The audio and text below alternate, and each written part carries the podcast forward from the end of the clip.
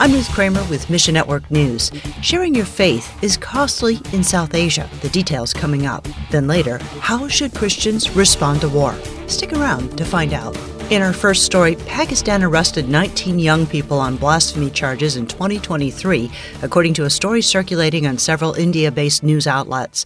Now, the allegations claim six kids have been formally charged with blasphemy. MNN couldn't verify the report, but blasphemy convictions are common in Pakistan. Unknown Nations Greg Kelly says whether the claim is true or not. The shock value when people see 19 children held accountable and punished over this.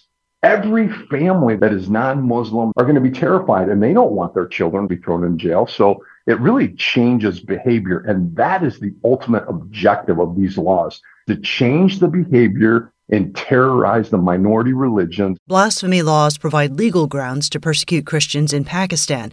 Across the border, India's anti conversion laws target believers. Church planners and indigenous missionaries press on because the Great Commission calls every believer to sacrifice. So ask yourself, what can you give today? And the greatest resource is prayer. It's not something said by different guests on Mission Network News because it sounds nice and religious. It is a war and the greatest weapon we have in our possession as followers of Jesus is to call down the powers of heaven. Every month we hear of one of our leaders who was killed. We don't understand it here in America, yet it's the reality in the places where the gospel's not been. Meanwhile, under decades of socialism, Argentina's public school system has seen secular ideals and anti biblical values pushed into the classroom. Additionally, the nation now faces a teacher shortage. Marisol Gomez with Teach Beyond in Argentina says Teachers have extremely low salaries. So very few people want to study to become teachers. So we are running out of teachers. And churches now, because of the gender agenda, they're opening their own schools, but they understand that they have to hire people who are non-believers. Argentinian believers partnered with Teach Beyond to launch a Christian teacher training college in March. From the human perspective, it was impossible because the government is closing these institutions. They don't want these institutions. And so that was a miracle. It was approved after a long process. Behind this push for Christian education, Gomez says parents are for the very first time like getting involved with opening schools and the Christian movement in education. And I can see that kind of revival among Christian educators in Argentina as well. Pray for Christian education to point Argentinian students to Christ.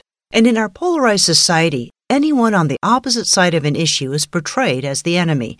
But is that how Christians are supposed to approach the world? Denise Godwin with International Media Ministries says I can think of specific people I know in Iran, in Palestine, in Israel who are believers, who are trying to reach their communities, who are trying to share the love of God.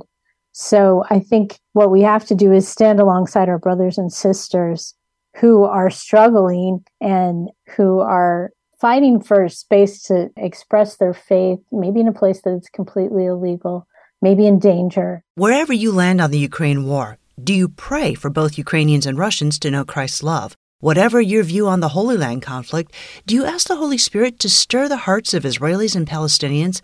This question can be applied to any conflict or issue. People who are in disruption, in some kind of chaos, are more open to the gospel than they are at any other time. And so this is an incredible opportunity for the Holy Spirit and for the people of God to speak no matter where they're at. Find your place in the story at missionnews.org. Thanks for listening to Mission Network News, a service of One Way Ministries. We're listener supported by people just like you.